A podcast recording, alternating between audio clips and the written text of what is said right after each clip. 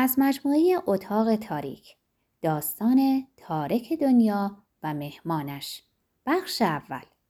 شخص بلند قامت و لاغری، مرد بود یا زن، به شهر اومده بود.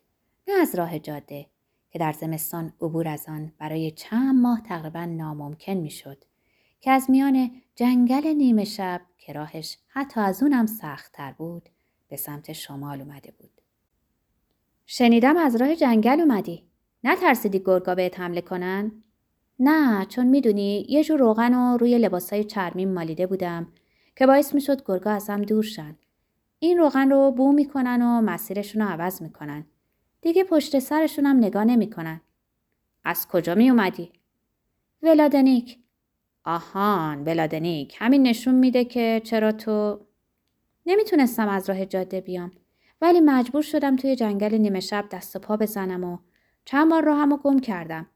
گمون کنم تا حالا سفری بدتر از این نداشتم. چرا ولادنیکو ترک کردی؟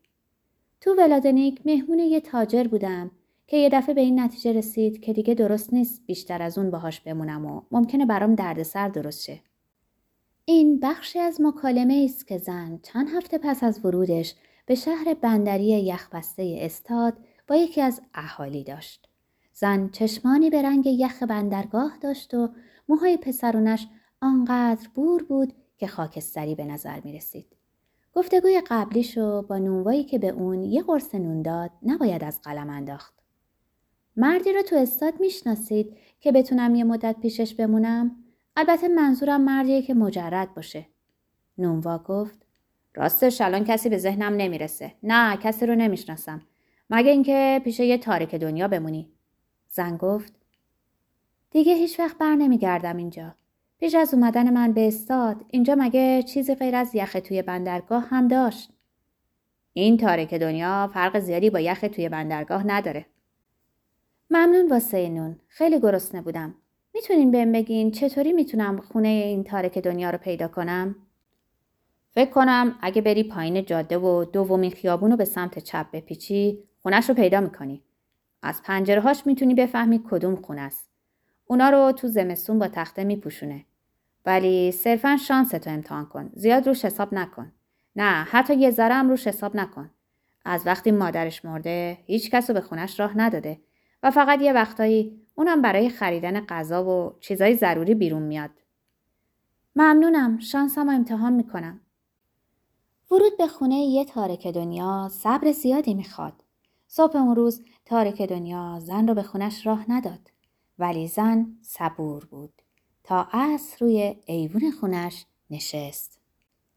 در فاصله بین صبح تا عصر با شاخه‌های درخت قان برف روی ایوون رو جارو کرد و در مدتی که منتظر دیدار با تارک دنیا و پذیرش احتمالی اون بود، گاهی با صدای بلند و خشنی آواز میخوند که نمیشد تشخیص داد صدای مرد یا زن.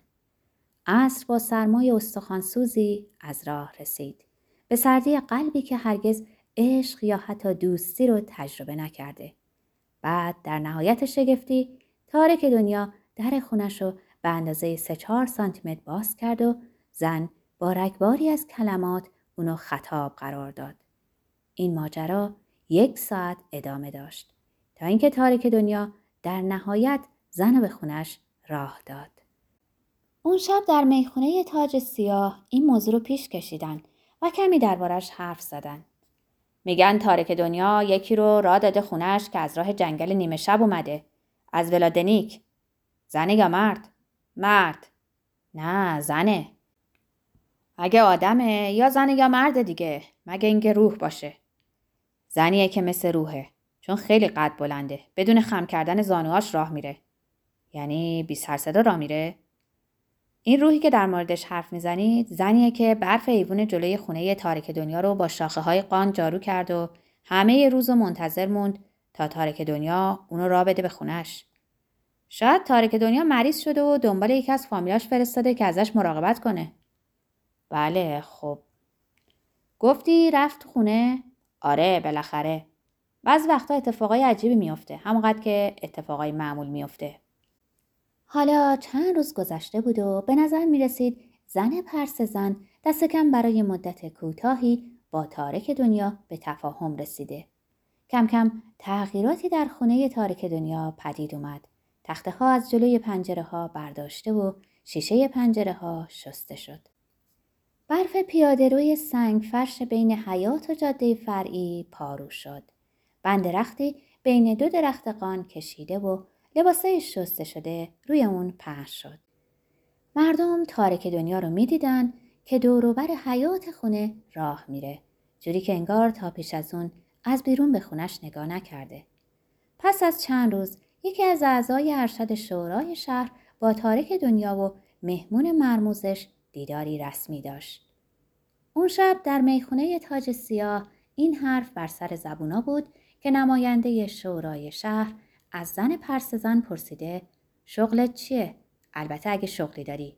و زن جواب داده که مسافره. آره، منم شنیدم اینو. هم شنیدم که زنه به نماینده شورای شهر یه فنجون قهوه عالی و یه تیکه نون تازه با کره و عسل داده. درسته که تارک دنیا بیماری سختی گرفته و دنبال یکی از فامیلاش فرستاده که ازش پرستاری کنه؟ اینو دیگه نمیدونم. چه اهمیتی داره؟ چند روز بعد تارک دنیا با کت و شلوار چرمی قدیمی و چکمه‌های کهنه واکس خورده و براق از خونش بیرون اومد. بعد مردم یادشون اومد که اسمش کلاوسه. با سگ پیرش بود. یه تکه تناب به او بسته بود و با اون هدایتش میکرد. وارد میخونه شدند.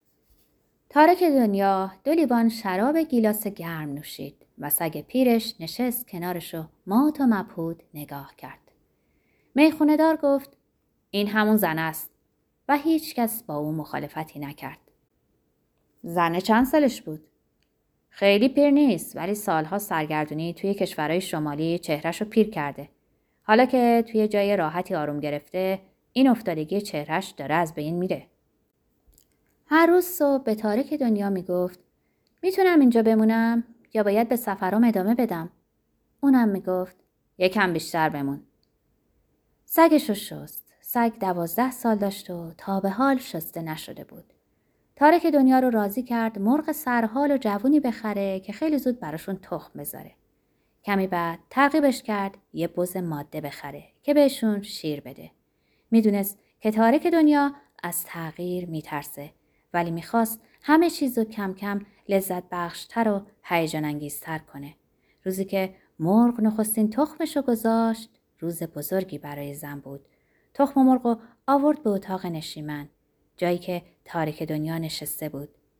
نگاه کن کلاوس، مرغ داره تخم میذاره.